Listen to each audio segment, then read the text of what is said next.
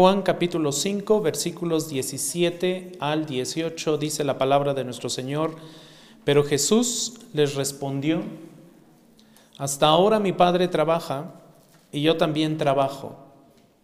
Entonces, por esta causa, los judíos aún más procuraban matar a Jesús, porque no solo violaba el día de reposo, sino que también llamaba a Dios su propio Padre, haciéndose igual a Dios. Acompáñeme en oración, por favor, mi hermano. Padre, oramos delante de ti, Señor, para pedir tu dirección, para pedir tu ayuda, Señor, al entrar a este texto, al entrar a tu palabra, Señor, a estudiarla. Somos imperfectos, tenemos falta de conocimiento y de sabiduría, somos pecadores, Señor, y te rogamos que nos perdones por ello. Pero también suplicamos tu ayuda y la dirección de tu Santo Espíritu, Señor, al entrar a estos maravillosos versículos que tú nos has revelado sobre tu verdad, sobre tu unicidad, sobre este maravilloso atributo que nos permite ver la unidad que nuestro Señor Jesucristo tiene contigo, Señor, nuestro Padre. Te rogamos, Padre, que abras nuestro entendimiento, que nos des luz, que tu palabra sea nuestra lámpara en, en este caminar. En el nombre de Cristo Jesús te lo rogamos. Amén.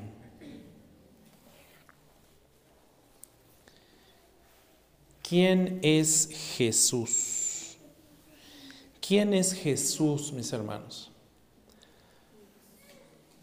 Nosotros hoy podemos decir, por lo poco o mucho que conocemos de la palabra de Dios, podemos decir que Jesús es Dios. Pero en general el mundo, ¿qué dice? ¿Cuál es la respuesta del mundo?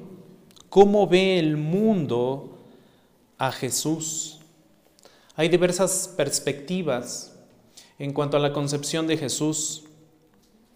Por ejemplo, la percepción de la, la perspectiva ética y moral ven a Jesús como un maestro sabio que enseñó principalmente principios éticos universales. La perspectiva histórica Ve a Jesús como una figura histórica que vivió en la antigüedad y cuyas acciones han dejado un impacto duradero. La perspectiva filosófica ven a Jesús como una influencia en la ética, una influencia en la metafísica, una influencia en la epistemología desde diversas corrientes filosóficas a través de los siglos y de los años. La perspectiva mitológica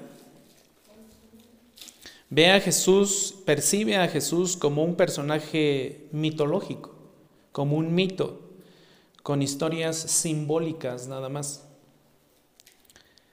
Desde la visión de muchas religiones, fuera del verdadero cristianismo, Jesús es visto como un ser reconocido, como un profeta, por ejemplo, como una figura importante, pero su papel puede diferir significativamente en todas estas corrientes, en todas estas religiones. Mientras es visto como un profeta por algunos, ah, por otros es visto solamente como un personaje normal, un ser humano normal al que se le, atribuyen diversos milagros, pero hasta ahí, sin ser Dios. Desde la perspectiva secular o atea, algunos pueden verlo simplemente como un personaje histórico, sin atributos divinos, cuestionado incluso, cuestionando incluso su historicidad y se cuestiona incluso su existencia. Para muchos Jesús no existió, es un invento del ser humano, es un invento del cristianismo. Para el Islam Jesús es árabe, es considerado solamente como un, uno más de los profetas. Para el judaísmo Jesús no es reconocido como el Mesías y su figura no tiene el mismo significado que en el cristianismo. Y así cada una de las perspectivas que nosotros podemos ver, estudiar, leer, analizar, etcétera, tiene una perspectiva diferente, pero al mismo tiempo todas estas perspectivas son erróneas. Porque la verdad, la verdad de quién es Jesús la encontramos en la palabra de Dios misma. Su vida es la más influyente de todas las que han existido. De eso no hay duda. Los líderes judíos religiosos de su tiempo, por su celo, lo acusaron de ser samaritano, como lo podemos ver en Juan capítulo 8, versículo 48. Lo acusaron de estar poseído por el demonio, según Juan 7:20. Lo acusaron de estar loco, según Juan 10:20. Lo acusaron de ser hijo ilegítimo, incluso, como en Juan 8:41. Incluso de tener un origen satánico, como lo podemos ver en Mateo 12:24. Sin embargo, Jesús habló con frecuencia de su origen único y extraterrenal. Un origen único y extraterrenal. Habló de haber preexistido en el cielo antes de venir al mundo y a los judíos. El Evangelio de Juan en el capítulo 8, versículo 23 nos dice que Jesús les decía, ustedes son de abajo, yo soy de arriba, ustedes son de este mundo, yo no soy de este mundo. En su oración sacerdotal habló de la gloria que tenía con el Padre antes de la existencia del mundo. En Juan 17:5 dice, está hablando Jesús y dice, glorifícame tú, Padre, junto a ti. Y noten esto, con la gloria que tenía contigo antes que el mundo existiera. Jesús afirmó su deidad o divinidad de varias formas, en varios versículos. Afirmó tener, por ejemplo, control sobre los destinos eternos de las personas, según Lucas capítulo 12. Afirmó tener autoridad sobre el día de reposo, según Mateo 12:8. Afirmó poder afirmó tener poder para responder las oraciones como nos lo dice Juan 14, 13. Afirmó tener derecho de recibir la adoración, fe y obediencia, lo cual solo le corresponde a Dios. Y él afirmó tenerlo en Juan 5, 23. Afirmó tener derecho de perdonar los pecados, algo que solo Dios podía hacer. Y él tiene el derecho, de acuerdo con Marcos 2, 5 al 11. Llamó a los ángeles de Dios sus ángeles a los, los elegidos de Dios los llamó sus elegidos. Al reino de Dios lo llamó su reino. Noten lo que le dice a la mujer samaritana en Juan 4, 25 y 26.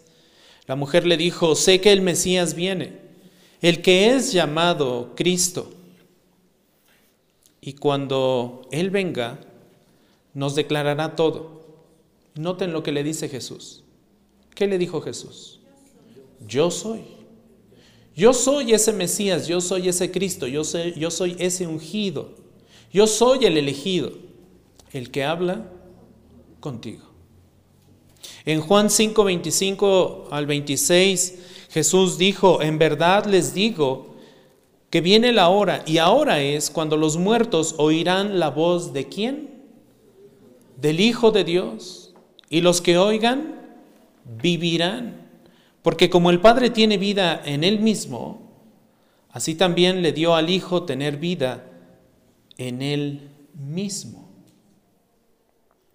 Ante el concilio, cuando estaba siendo juzgado, justo antes de ser llevado a la cruz, dijeron todos en Lucas 22, 70, entonces, ¿Tú eres el Hijo de Dios? le preguntaron. Ustedes dicen que yo soy, les respondió Jesús. En lugar de rechazar el título de Hijo de Dios, lo aceptó sin reservas. porque era la verdad. Él era el Hijo de Dios. No tenía por qué negarlo, no tenía por qué esconderlo delante de los hombres. Simplemente lo aceptó porque esa es la verdad. Él es el Hijo de Dios.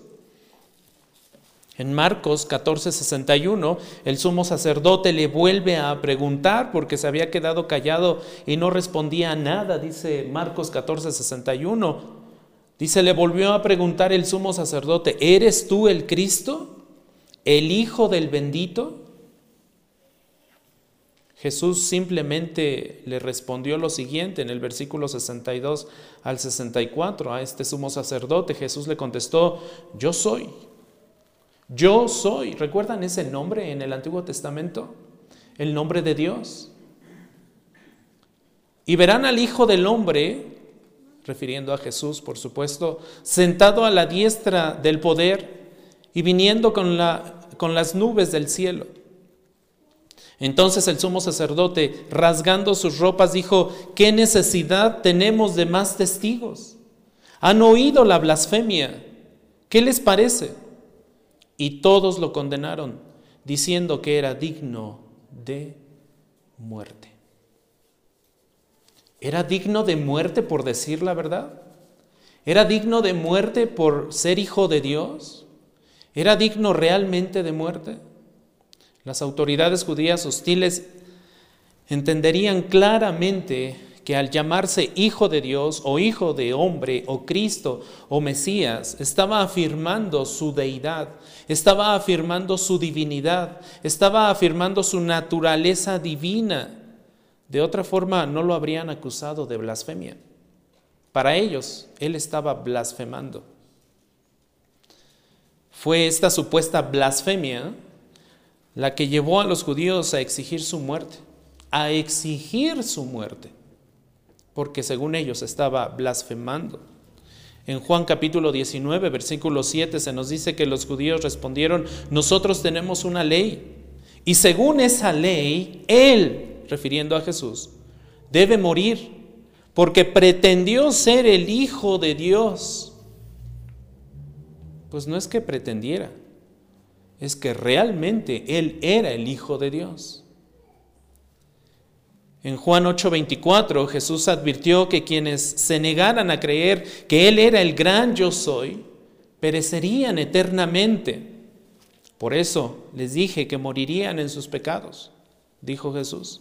Porque si no creen que yo soy, morirán en qué iglesia? En sus pecados. Todos estos pasajes nos guían a una verdad de la cual no debemos tener duda. Y esa verdad es que Jesucristo posee igualdad plena y absoluta con Dios. Jesucristo posee igualdad plena y absoluta con Dios. Él podía decir plenamente lo que dijo en Juan 10:30, yo y el Padre somos uno. Reina Valera 60 dice, uno somos. Juan 12:45 dice, y el que me ve, ve a aquel que me ha enviado. ¿Y quién es aquel que le envió? El Padre. Juan 14:9. Jesús dijo, tanto tiempo he estado con ustedes y todavía no me conoces, Felipe. El que me ha visto a mí, ha visto al Padre. ¿Cómo dices tú, muéstranos al Padre? ¿Cómo me preguntas eso? ¿Cómo me pides eso? Si he estado aquí con ustedes. Es claro que Jesús podía decir plenamente que Él era con el Padre. Él estaba con el Padre. Él era el mismo Padre. Comparten la misma naturaleza, son iguales. Con todos estos pasajes confirmamos la deidad, confirmamos la divinidad de nuestro Señor, la deidad manifestada también justo justo después de sanar al lisiado, justo después de sanar al paralítico, en un día de reposo, en los primeros 16 versículos que estuvimos estudiando aquí en el Evangelio de Juan. Pero a partir del versículo 17 tenemos uno de los discursos de Cristo más profundos y más ricos de las Escrituras. Se está revelando a sí mismo y está revelando quién es Él. En Juan 5, 17 al 24 nosotros encontramos cinco formas en que Jesús describe su plena igualdad con Dios. Cinco formas en las que Jesús describe su plena igualdad con Dios. Y vamos a ver cada una de ellas enseguida. La primera, Jesús es igual a Dios en su naturaleza divina. Jesús es igual a Dios en su naturaleza divina. Esto lo vemos en el versículo 17 y 18 de Juan 5, pero Jesús les respondió, hasta ahora mi Padre trabaja y yo también trabajo. Entonces, por esta causa, los judíos aún más procuraban matar a Jesús, porque no solo violaba el día de reposo, sino que también llamaba a Dios su propio Padre, haciéndose igual Jesús respondió a quienes lo juzgaron de desobedecer la tradición judía, ¿lo recuerdan? Lo estudiamos en los primeros 16 versículos. Según los judíos, Jesús estaba desobedeciendo, desobedeciendo la ley, pero no la ley de Dios, la ley que ellos habían inventado, la ley de la tradición que ellos habían inventado. Es lo que Jesús estaba desobedeciendo. Y lo estaba haciendo en un día de reposo. Al declararles que Él, como su Padre, trabajaba en el sábado, estaba afirmando su deidad, estaba afirmando su igualdad con Dios. Juan 10:30 nos dice, yo y el Padre somos uno.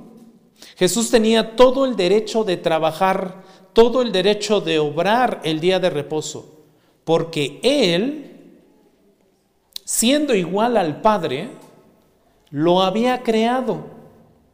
Él era el autor del día de reposo. Él había creado el día de reposo. Es más, Él lo había bendecido. Y Él lo había también santificado. Nos dice Génesis 2.3. De Él era el día de reposo. Lo que Jesús y el Padre hicieron realmente fue cesar de la obra de la creación en Génesis capítulo 2, versículo 3. Cesaron de la obra de la creación, pero el trabajo de sustentar, el trabajo de sostener, continuó. No tuvo una pausa. Ellos siguieron sustentando el mundo. Ellos siguieron sosteniendo todo lo que habían creado. El Hijo y el Padre nunca dejaron ni dejarán de trabajar, ni dejarán de obrar, es decir, de sostener y sustentar a su creación. Por ello, en Mateo, 18, eh, en Mateo 12, 8, se nos dice que el Hijo del Hombre, y refiere a Cristo, el Hijo del Hombre es Señor de qué iglesia? Del día de reposo. Él es soberano sobre el día de reposo. Él puede hacer lo que Él quiera en el día de reposo porque Él lo creó. Él lo estableció.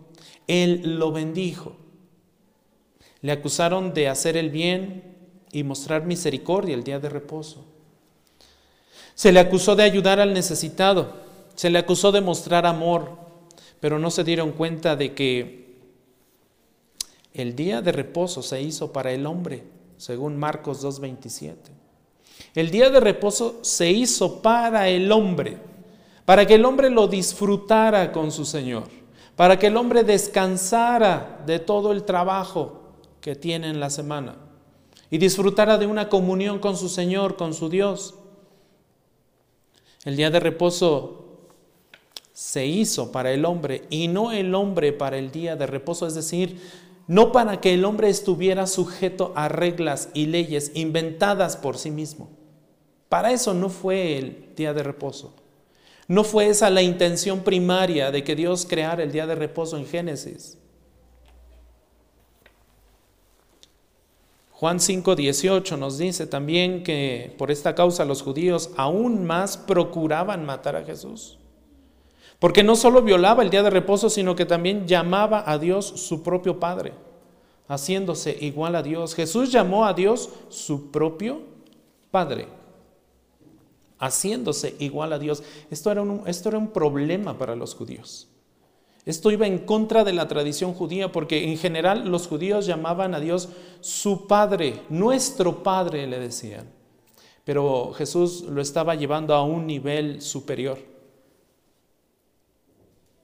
Jesús le decía, mi Padre. no decía nuestro Padre. Y con ello ellos interpretaron precisamente que se hacía igual a Dios. Esto es una implicación clara de que su naturaleza, de que su esencia misma como Dios hombre es la misma que la de Dios Padre. Juan 1, versículos 1 y 2 nos dice, en el principio ya existía el verbo, en el principio ya existía Cristo, en el principio ya existía Jesús, y el verbo estaba con Dios. ¿Y el verbo era quién, iglesia? Dios. Él estaba en el principio con Dios. Colosenses 1.15 nos dice, Él es la imagen, Él es la imagen del Dios invisible, el primogénito de toda creación. Y, y cuando aquí se habla de primogenitura, no está diciendo a que, no está refiriendo al hecho de que Jesús haya sido creado primero, porque Jesús no fue creado. Él ha existido, Él es el mismo ayer, hoy y siempre. Está refiriendo a su posición, a la posición más alta. Está refiriendo a su preeminencia, al mayor honor que se pueda dar a alguien. Ese honor lo tiene solamente Jesús. Hebreos 1.3 nos dice que Jesús es el resplandor de su gloria, de la gloria del Padre, y la expresión exacta de su naturaleza la expresión exacta de su naturaleza. El Padre y el Hijo comparten exactamente la misma naturaleza, la misma esencia, y sostiene todas las cosas por la palabra de su poder. Después de llevar a cabo la purificación de los pecados, el Hijo se sentó a la diestra de la majestad en las alturas. Filipenses 2, versículos 6 al 7 también nos dice, el cual, aunque existía en forma de Dios, no consideró el ser igual a Dios como algo a que aferrarse, sino que se despojó a sí mismo tomando forma de siervo, haciéndose semejante a los hombres. Los judíos hostiles entendieron, entendieron al instante la importancia de las palabras de Jesús y por ello aún más procuraban matarle. Los judíos comprendieron esto, pero no querían que el pueblo lo supiera y procuraban matarle. Número dos, Jesús es igual a Dios en sus obras. Ya vimos que Jesús es igual a Dios en su naturaleza, en su esencia. Pero también Jesús es igual a Dios en sus obras. Noten Juan 5, 19 y 20. Por esto Jesús les decía, en verdad les digo que el Hijo no puede hacer nada por su cuenta y eso es importante. El Hijo no puede hacer nada por su cuenta, sino lo que ve hacer al Padre, porque todo lo que hace el Padre, eso también hace el Hijo de igual manera. Pues el Padre ama al Hijo y le muestra todo lo que Él mismo hace.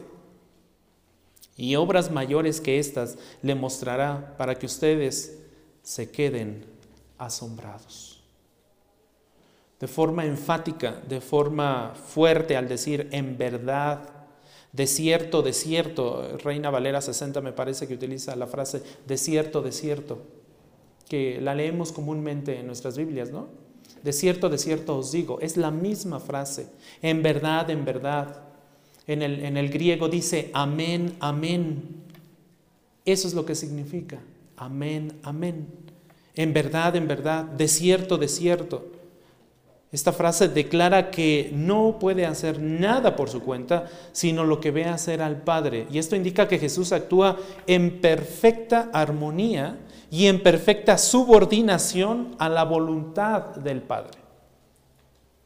No hace nada por sí solo. Sus obras eran paralelas a las del Padre en naturaleza y por supuesto también en alcance.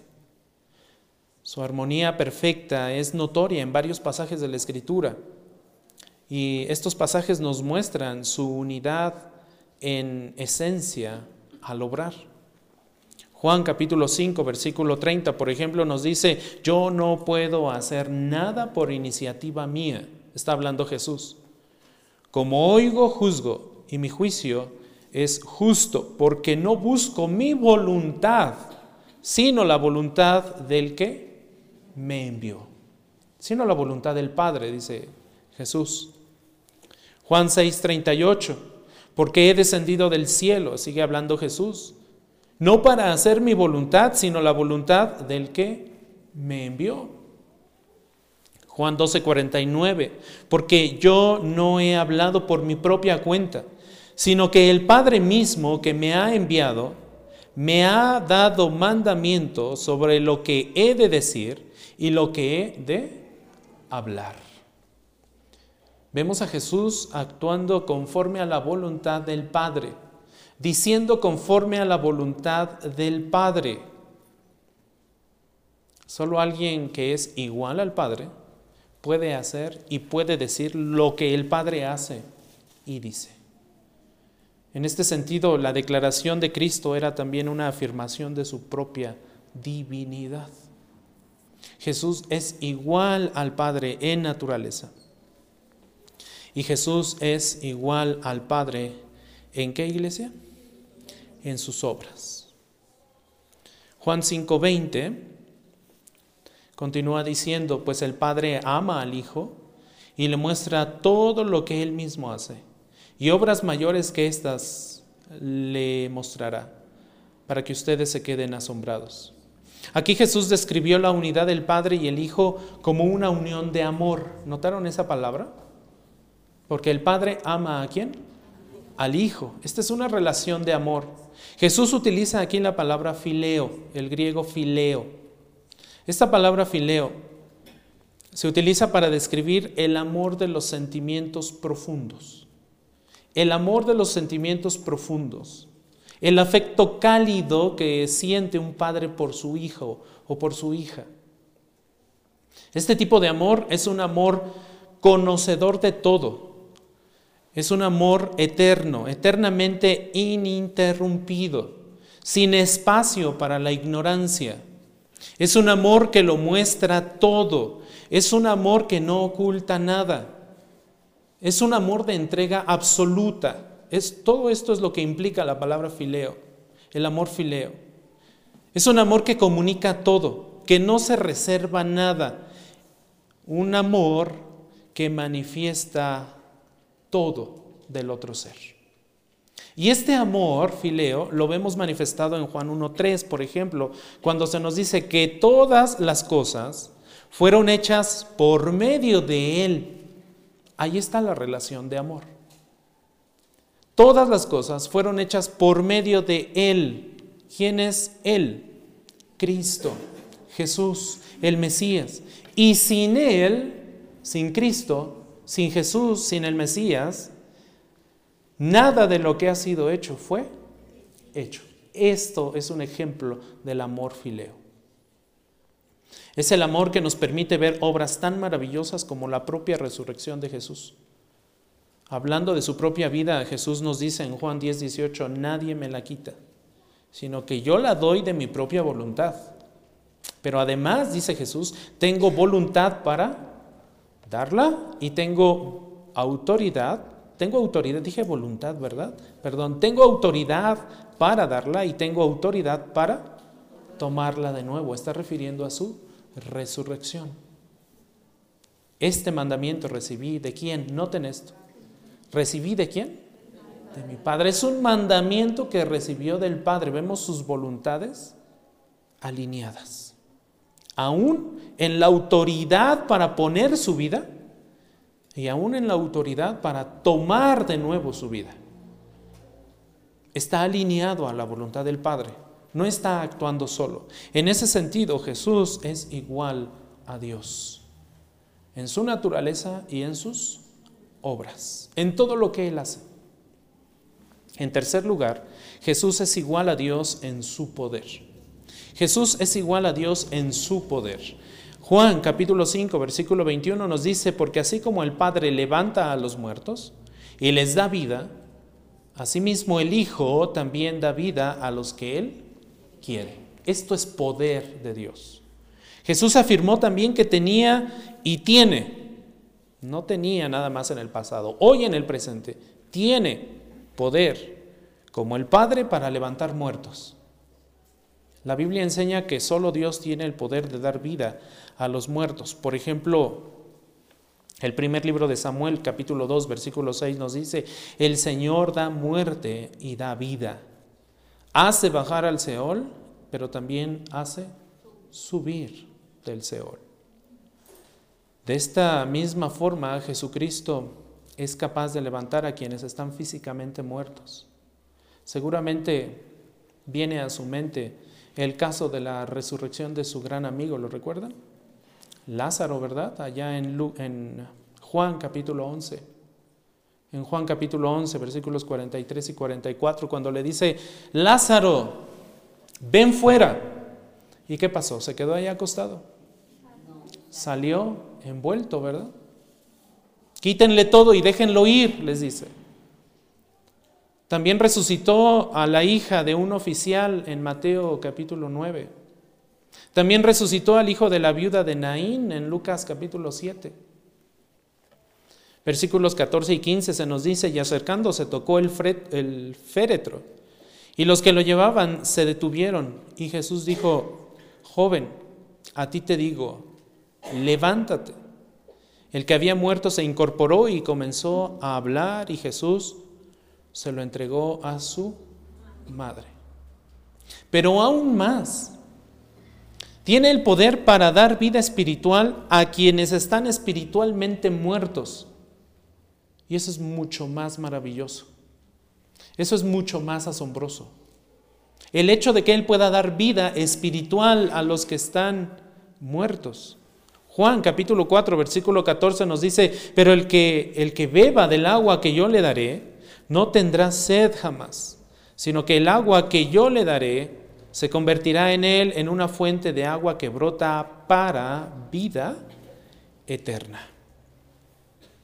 Como nos dice Juan 1.4, en él estaba la vida y la vida era la luz de los hombres. Jesús no actuaba como representante de Dios. Jesús no actuó como representante de Dios al resucitar a estas personas, sino como Dios mismo. Jesús estaba ejerciendo su poder como Dios mismo. Tal como Dios es la fuente de toda la vida, también Jesús es la fuente de la vida. Juan 10:28 nos dice, yo les doy vida eterna. Está hablando Jesús. Y si Jesús nos da vida eterna, ¿qué va a pasar? Jamás vamos a perecer. No nos vamos a perder. De ahí que la salvación no se pierda. Porque esa es la promesa de, de Dios mismo, de Jesús. Yo les doy vida eterna y jamás perecerán. Nadie les arrebatará de mi mano. Juan capítulo 11, versículo 25 también nos dice, Jesús le contestó, yo soy la resurrección y la vida. El que cree en mí, aunque muera o aunque esté muerto, vivirá. En Él tenemos vida. En Él tenemos vida. Y en este sentido Jesús es igual a Dios en naturaleza. Jesús es igual a Dios en obras. Y Jesús es igual a Dios en poder. Número cuatro, Jesús es igual a Dios en su juicio. Jesús es igual a Dios en su juicio. Juan 5:22 nos dice, porque ni aun el Padre juzga a nadie, sino que todo juicio se lo ha confiado al Hijo. La palabra de Dios nos enseña que Dios es el juez de toda la tierra que el Padre es el juez de toda la tierra. Y esto nos lo dice Génesis 18, 25. Lejos de ti hacer tal cosa, matar al justo por el impío, de modo que el justo y el impío sean tratados de la misma manera. Lejos de ti, el juez de toda la tierra. ¿No hará justicia? el juez de toda la tierra. Dios el Padre es el juez de toda la tierra. Salmo 98, 9 también nos enseña este, esta gran verdad. Delante del Señor, delante del Señor, pues viene a juzgar la tierra. Él juzgará al mundo con justicia y a los pueblos con equidad. En este sentido, el Padre le ha dado toda la autoridad al Hijo para juzgar a todos los hombres en el día final también.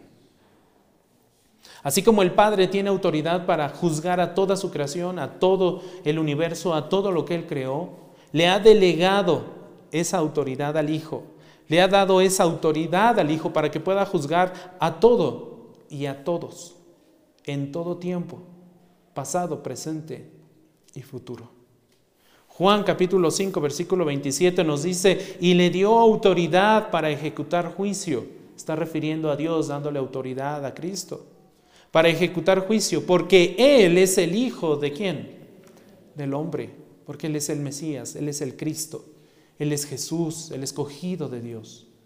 Él es aquel elegido para ejercer este juicio. En Hechos capítulo 10, versículo 42, también se nos dice, y nos mandó predicar al pueblo y testificar con toda solemnidad que este Jesús es el que Dios ha designado. Noten cómo, cómo lo expresa muy bien este versículo. Dios ha designado a Jesús como, como juez de los vivos y también de quién? De los muertos. Más adelante, en el mismo libro de los Hechos, capítulo 17, versículo 31, se nos dice, porque Él, Dios, Padre, ha establecido un día en el cual juzgará al mundo en justicia, y noten esto, por medio de un hombre. ¿Quién es este hombre? Jesús. ¿Notan que está en mayúsculas? Está refiriendo a Jesús. El Padre ha establecido un día en el cual juzgará al mundo en justicia por medio de un hombre a quien Él ha designado, haciendo, perdón, habiendo presentado pruebas a todos los hombres cuando lo resucitó de entre los muertos. ¿Tenemos prueba de que ha sido designado? Sí. ¿Y cuál es la prueba? Su resurrección. ¿Tenemos prueba de que Él es el elegido, de que Él es el Mesías, de que Él es el que habría eh, de venir? Sí, la prueba es su resurrección. Esa es la prueba. Podemos ver que las voluntades del Padre y del Hijo están en perfecta armonía el Padre entregando todos los juicios a Cristo, con la certidumbre de que estos juicios serían sus propios juicios. Y en este sentido, Jesús es igual a Dios. Cuatro formas que, vemos, que hemos visto hasta aquí en las cuales vemos que Jesús es igual a Dios. La primera, Jesús es igual a Dios en su naturaleza. Jesús es igual a Dios en sus obras. Jesús es igual a Dios en su qué? Su poder, exactamente. Y esta cuarta, Jesús es igual a Dios en su juicio. Número cinco, Jesús es igual a Dios en su honra. Jesús es igual a Dios en su honra. Los dos merecen la misma honra, el mismo nivel de honra de gloria, de reconocimiento. Dice Juan 5:23, para que todos honren al Hijo, y noten esto, así como honran a quién? Al Padre. De igual forma, debemos honrar tanto al Hijo como al Padre. El que no honra al Hijo, en automático, no honra al Padre que le envió. Y es que existe ese pensamiento también dentro de estas corrientes falsas de cristianismo y filosofía, donde separan al hijo del padre y pues yo creo en el padre, pero en el hijo no, él es muy aparte, dicen estos falsos maestros. O yo creo en el hijo, pero en el padre no, porque el padre pues ya fue del Antiguo Testamento y ahorita estamos en el Nuevo Testamento y solamente debemos creer en Cristo. Lo separan, pervierten la escritura. Pero este versículo es muy claro. Honren al Hijo como honran al Padre. El propósito del Padre al otorgar su naturaleza divina, al otorgar sus obras, al otorgar su poder, al otorgar su juicio a Jesús, es que todos los hombres lo honren como honran al Padre, como lo honran a Él. Y en este sentido, quien no honra, hijo, quien no honra al Hijo, tampoco puede honrar al Padre quien le envió. Porque el conocimiento de uno implica en automático el conocimiento del otro. Si no conozco al Hijo, mucho menos conozco al Padre. Si no conozco al Padre, entonces tampoco conozco al Hijo. No los podemos separar. Primera de Juan, capítulo 2, versículo 23 dice, todo aquel que niega al Hijo, tampoco tiene al Padre. El que confiesa al Hijo, tiene también a quién? Al Padre. Juan 15, 23, el que me odia a mí, odia también a quién? A mi Padre. El hecho de que el Padre y el Hijo y al Hijo se les deba la misma honra afirma con fuerza esta deidad de Cristo, esta divinidad de Cristo. Afirma su igualdad con Dios. Por ello, Pablo también escribió a la iglesia de Filipos lo siguiente. Filipenses 2, versículos 9 al 11, por lo cual Dios también le exaltó hasta lo sumo. Dios está exaltando hasta lo sumo a quién? A Cristo. Y noten, y le confirió el nombre que es sobre todo nombre. Le dio un nombre que es sobre todo nombre. Esto nos habla de su preeminencia. Esto nos habla de la posición más alta que Él tiene. Nadie está sobre Él. Ningún ser humano, ningún Dios ajeno y extraño puede estar o puede ser superior a Cristo. Para que al nombre de Jesús, y noten, para que al nombre de Jesús se doble toda rodilla. Y noten las dos esferas de la vida de los que están tanto en el cielo, mundo espiritual, como en la tierra, la esfera terrenal, material, y debajo de la tierra. Y toda lengua confiese que Jesucristo es Señor para gloria de Dios Padre. Esta es la honra que los dos merecen de igual forma. Romanos capítulo 14, versículo 11 también nos dice, porque está escrito, vivo y o dice el Señor, que ante mí se doblará toda rodilla y toda lengua alabará a Dios. Nos guste o no nos guste, el mundo obedecerá un día el mandamiento del Padre de honrar a Jesucristo. Hay muchos que dicen, no, yo no creo en Dios, yo no creo en la Biblia, a mí no me hables de eso, yo no creo que eso exista. Pues el hecho de que no lo creas no te exenta ni te libera, al contrario, te condena más. El hecho de que tú no creas que Dios existe no quiere decir que Dios no exista. Te estás condenando más. El hecho de que tú no creas lo que dice la Biblia no quiere decir que lo que dice la Biblia no es verdad. Te estás condenando más. Nos guste o no, el mundo doblará su rodilla delante del Hijo y delante del Padre. En algún momento, porque va a llegar ese momento. Dios ha determinado un día en que juzgará a todos los hombres, vivos y muertos. Juan cierra esta porción del capítulo 5 con el versículo 24 diciendo, en verdad les digo, el que oye mi palabra y cree al que me envió, tiene que vida eterna. Y no viene a condenación, sino que ha pasado de muerte a vida. Jesús cierra esta sección de su enseñanza reafirmando su autoridad para dar vida eterna a quien Él desee, a quien Él ha escogido. Pero también enfatiza en este versículo la importancia de, tener disposición para oír su palabra o su mensaje. Disposición por parte del hombre también para creer al Padre, quien le envió.